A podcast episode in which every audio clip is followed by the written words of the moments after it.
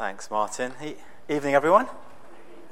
Uh, tonight, uh, we are carrying on our series. We've been looking at the famous last words of Jesus from John chapter 13 through to John chapter 17. And uh, this evening, I, I, have the title Betrayal and Denial, um, which doesn't at first sight look a very encouraging title for a talk, does it? But um, we're, we're looking at the specific uh, occasion of Jesus at the Last Supper with his friends and the things that he spoke to them and the things that happened in the context of that meal.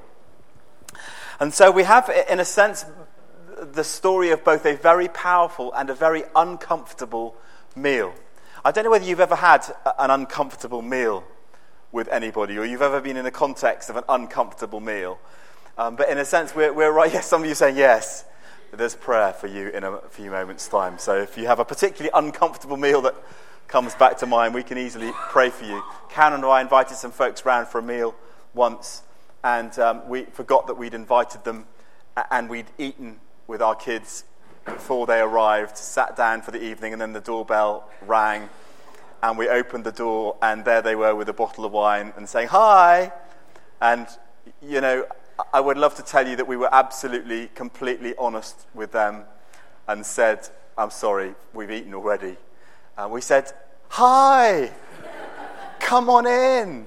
Karen had to rustle up something to eat really quickly, and then um, we ate again with them. So you're not eating very much now. Well, you know, I, am so fat. Um, uncomfortable meals uh, can be embarrassing things. And here, here's Jesus, in a sense, right in the middle of his last meal with his friends. And the, the, the, the circumstances that unfold, where there is both betrayal and denial uh, couched in this one meal, is both shocking and stark when you read through it, as, as Nick just read it to us.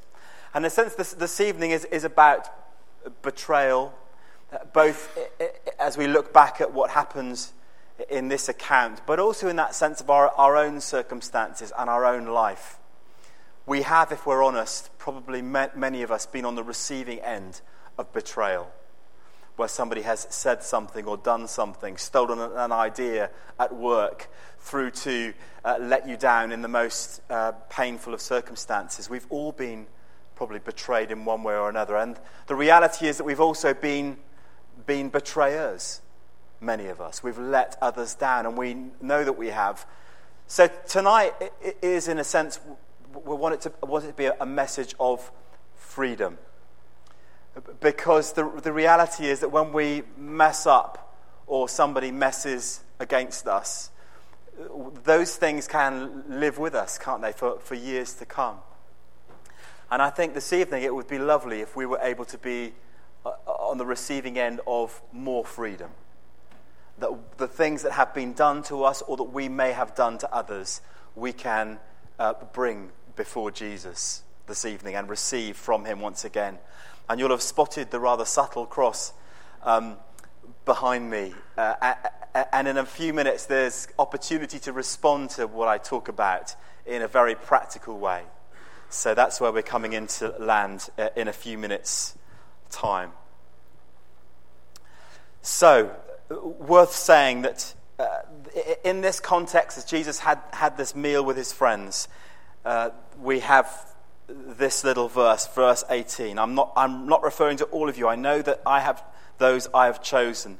But this is to fulfill the passage of Scripture He who shared my bread has turned against us. And here we are at the Last Supper with the 12 disciples, one of whom was Judas Iscariot. And uh, Judas ate bread with Jesus on a number of occasions. This was not the first time. He'd eaten bread with Jesus at Lazarus' house. He'd eaten bread with Jesus at Zacchaeus' house. They'd enjoyed grilled fish together over a fire on the shore, at the Sea of Galilee. And in this context, it's remembering that to eat bread in this culture meant that you were uh, uh someone's, was with you and was your friend to share bread with somebody else was an, a, a kind of a, a soulmate type moment of, you're my friend, and I, I share this with you. It showed that you're, a, you agreed with their lifestyle, with their attitudes and actions. It's why Jesus actually was criticized so much when they said he eats with tax collectors and with sinners. When they criticized him for that, it wasn't just, you know, he was having a meal. It was in a sense, when you eat with somebody like that, you share bread with them, you're in agreement with them. You're in that sense of, you know, I'm with you. And so uh, here we are, Judas, uh, one of the chosen ones, one of the twelve. And it's easy to forget that because Judas gets, obviously, some pretty rough press on the back of what happened. And to call anybody now, I mean, I, don't, I haven't done very many baptisms for people who have called their son Judas. Let's put it that. In fact, I've done absolutely none. People who say, We'd like to baptize my, my son, we've called him Judas. Uh, it doesn't kind of work like that. You know, it's a bit like, you know, you don't do very many baptisms for kids named Adolf. It just, it just doesn't happen. And yet it's easy to forget that Judas was one of the, the 12. He was one of the chosen ones. Also, that he was highly trusted. It's why he carried the money bag. He was the one that, that, that was able to count and sort stuff out. He was one of the trusted members of this group. And in fact, I've got a lovely little, um, a kind of a, a, a, spoof version of putting a board together for a company. And it's kind of an analysis of Jesus' choosing of the 12 and it goes through the various personality types of the 12 apostles and says, you know, Peter is prone to uh, fits of outrage and anger, speaks before he thinks. You know, James and John are prone to kind of being egocentric. You know, Thomas is prone to depression, etc. However, we have spotted as part of your team one who we think is definitely uh, up for promotion, and we consider Judas to be your, um, you know, the chief person that you might want to promote into the next stage of your company's life. Judas had lots going for him. He was one of the chosen ones, highly trusted, and part of the team.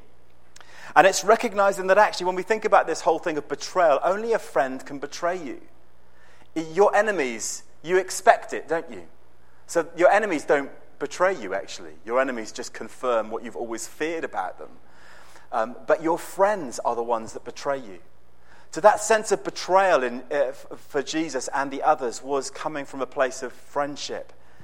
Your friends are, are the ones that betray you. And um, Ju- Judas, as he betrayed Jesus, um, even though we know that Jesus knew it was coming, it was painful. After he'd said this, in verse 21, it says, Jesus was troubled in spirit and testified, Truly I tell you, one of you is going to betray me. See, Jesus knew it, and knew it when Judas was brought in. He knew that somehow Judas's part in this filled part of the bigger picture. Um, and yet, uh, when it actually happened, there was still trouble for Jesus. He felt it, he sensed it deep within. And even if you see betrayal, betrayal coming, it's painful, isn't it? It's a bit like bereavement. Even if you know it's coming, it's still painful.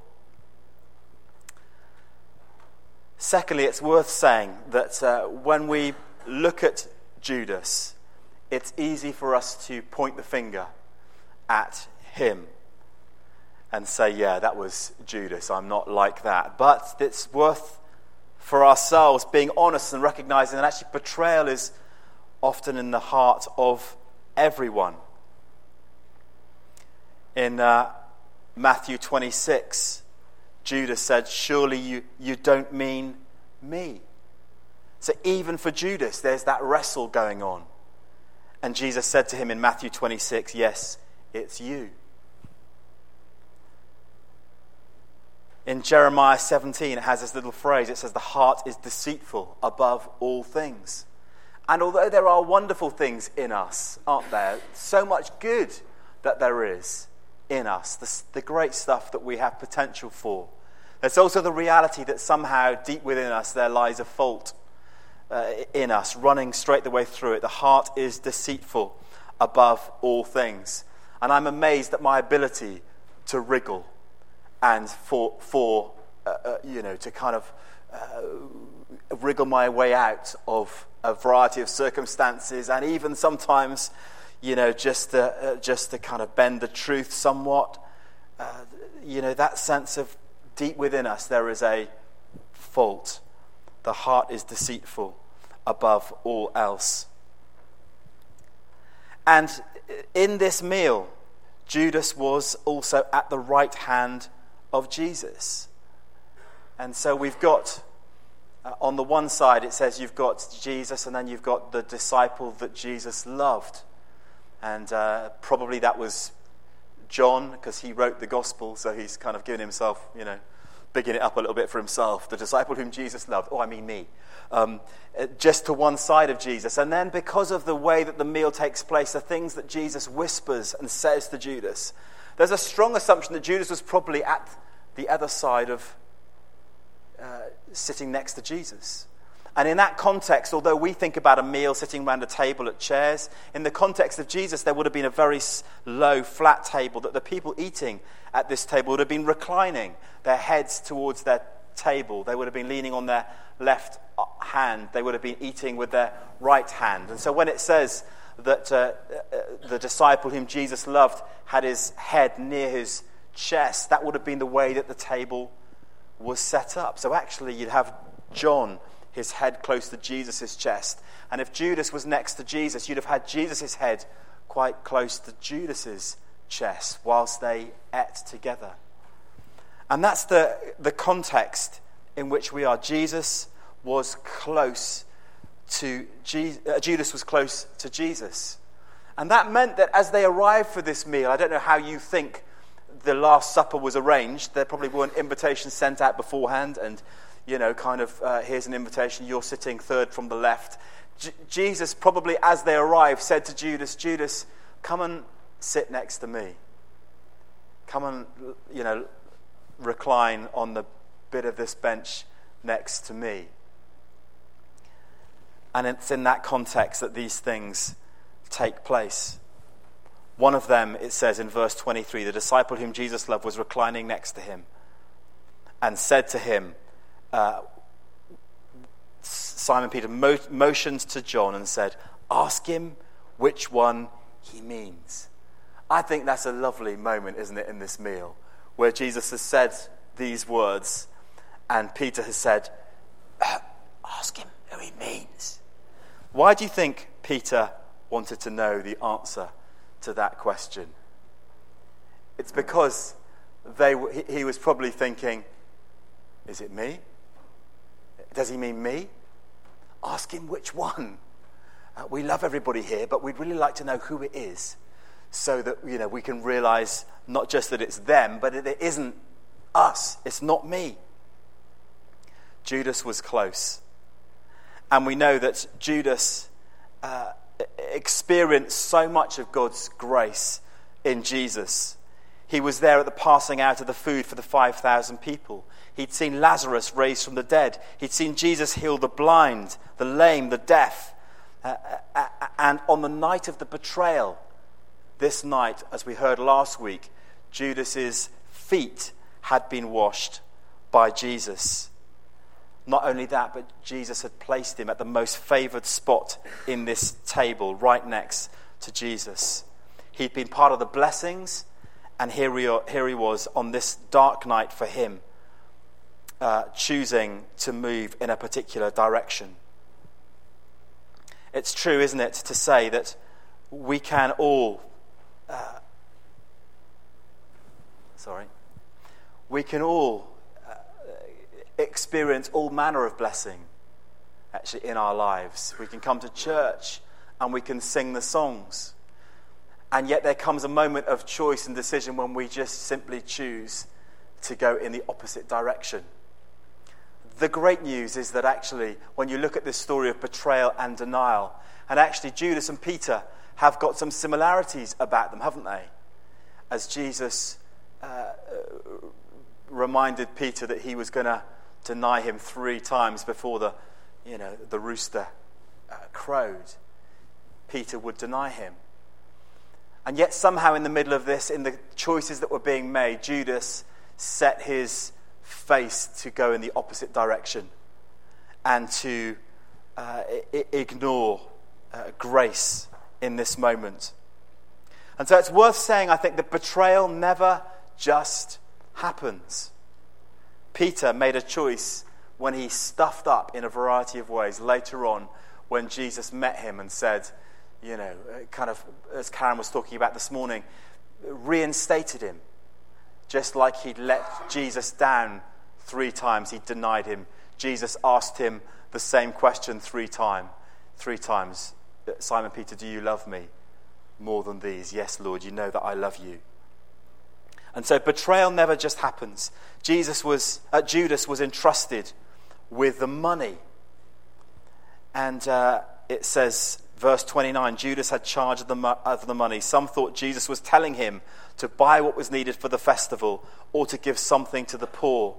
In the context of this meal, you can understand, and it's hard to get it, isn't it, from the text, which bits were publicly said and which bits were more of a whisper. Simon Peter says to John, Ask him which one he means. Ju- Jesus talks to Judas next to him, and Judas ends up walking out. You can understand why Jesus didn't just say it publicly. Uh, folks, just to let you know, in the context of this meal, who I'm talking about, it's Judas. At which point, Simon Peter, not known for his patience, possibly wouldn't have stood up to lay hands on Judas to pray for him. Let's put it like that. Judas would have been uh, torn to shreds, I guess, by the other apostles. And so Judas was right in the inner circle. Judas, we're told, misappropriated the cash. You can look in John's Gospel, uh, in a back a page, John 12, verse 5. It just has this little phrase. It, says, When Jesus was anointed at Bethany, you remember that story? And Judas says, Why wasn't this perfume sold and the money given to the poor? It was worth a year's wages. And then it says, He didn't say this because he cared about the poor, but because he was a thief. As keeper of the money bag, he used to help himself to what was put into it. Betrayal never just happens, there's a creeping nature to it. And actually, it's part of the reason why we really encourage accountability with other people. It's one of the reasons why we've been talking about triplets and caring for people within small groups, because betrayal never just happens, it always creeps up.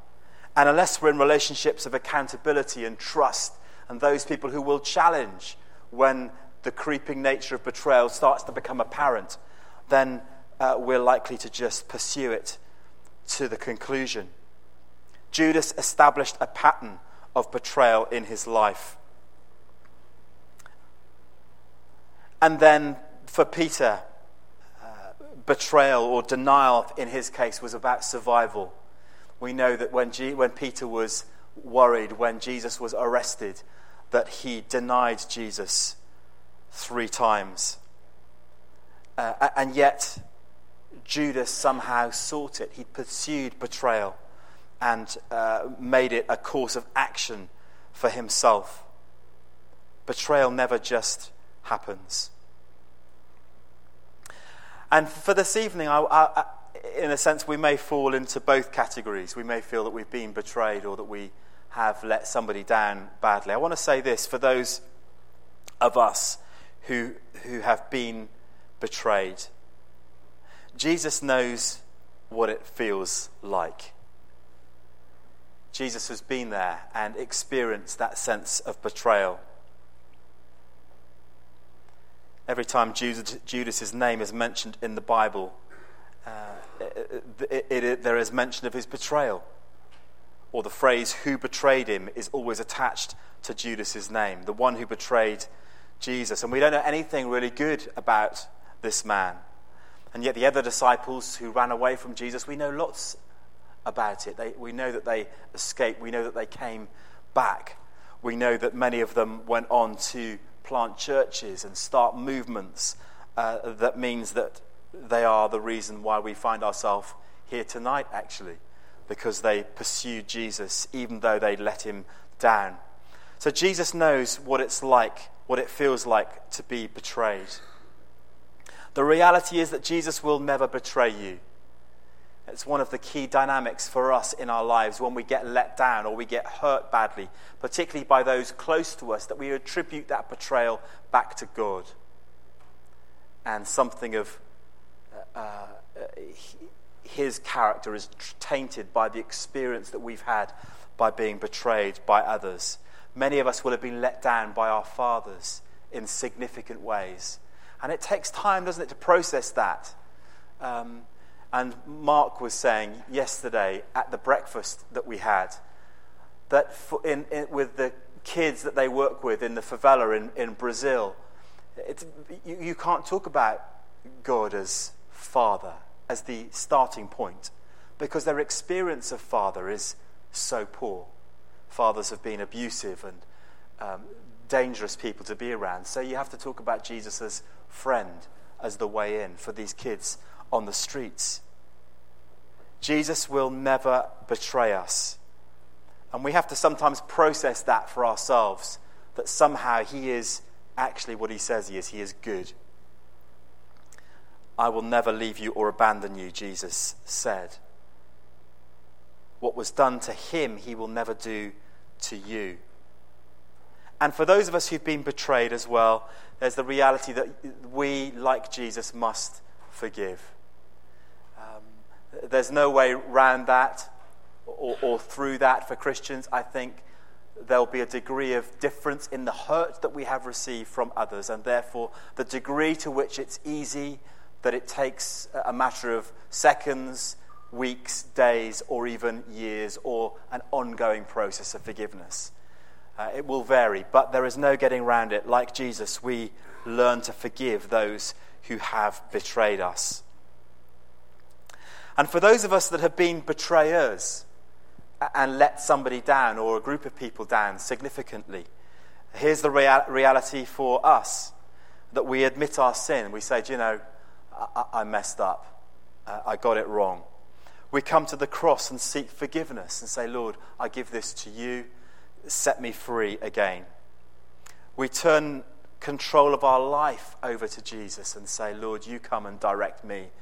Uh, you come and set in motion patterns in my life that will be helpful and constructive going forward. And uh, part of that may well be accountability with other people. Uh, there are elements of my life, I think, where I ha- have got it significantly wrong. And the only thing the only thing that stops me getting it wrong today is accountability. Sometimes worship and prayer and all of those things, great those, those, those things are, and we benefit from being in church where that's free. Do you know, sometimes that isn't enough, actually. We need accountability with others to keep us uh, on, on the straight and narrow. And if you think tonight that you will never betray Jesus or the special people in your lives, beware. Uh, pride comes before a fall. And I, I think for us, we want to have a humility that says, you know, wherever we find ourselves being tonight, uh, you, know, we, we aren't, you know, we want, we're, we're all weak, that we all mess up in one way or another. So tonight, here's what we're going to do with some of this stuff from John 13 looking at what took place in this final meal that Jesus had, the betrayal that unfolded, the denial that Jesus pointed towards in Peter's life. We might find ourselves in one place or another, feeling betrayed, feeling that we are have betrayed somebody else in one way. You should have in front of you a bit of paper. Uh, some of you may well have been writing other things on it, but um, scribbling things. If you haven't got a bit of paper, uh, Joel and Emily have got a whole stack over there, not because they're in more greater need than anyone else, but um, uh, they would love to uh, pass those out to you if you haven't got one. And in a moment, we're going to pray and we're going to say, Lord, what is it that's bubbling to the surface for me this evening? If you still have a, a, a great sense of having been betrayed. Tonight, there's opportunity for you to write that down, what you feel about being betrayed, even the thing that you have been betrayed in. or possibly even the, you know, the initials of the person that may have betrayed you. Uh, you have a chance to, to write it down in a few minutes' time. And if you've been, you've been aware that you've let other people down significantly, you've been a, uh, at the other side of the coin, as it were, again, you can write that down to say, Lord, I, I messed up. You, you know, I'm, I'm sorry. I want freedom from this. And then as we worship in a few minutes' time, there's, uh, there's opportunity as we start to worship and as um, Dan and Kieran and the guys uh, lead worship in this last section of the service. During that moment, that I'd love you to come forward, and that's why we have placed the um, yellow cross uh, here, so that uh, as you come forward, you can pin, fold up your bit of paper, pin it to the cross, and uh, in a moment of saying, "That's it, Lord.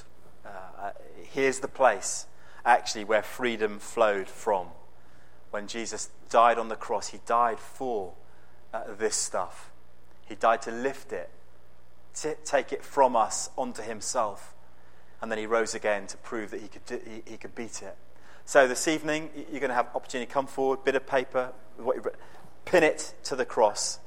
And then there's going to be a, a group of people arranged up here, some folks on the prayer ministry team tonight. Uh, I'd love you to come forward in a second. You're going to linger, lurk somewhere at the front. And if having done that, you'd like to receive prayer for any aspect of what you've nailed, then here's the moment to do that. And two particular things that came to mind when we were praying earlier on. One is about just hearts of stone breaking. And if this evening there's a sense of something, you know that there's a, somehow a hardness somewhere in you. Here's a moment in this moment for that to break, things to change. And then also, uh, Jim had a, a word about a, a, period of rain that's now over and the sun is coming out. There's a fresh start, a new day dawning, if you like.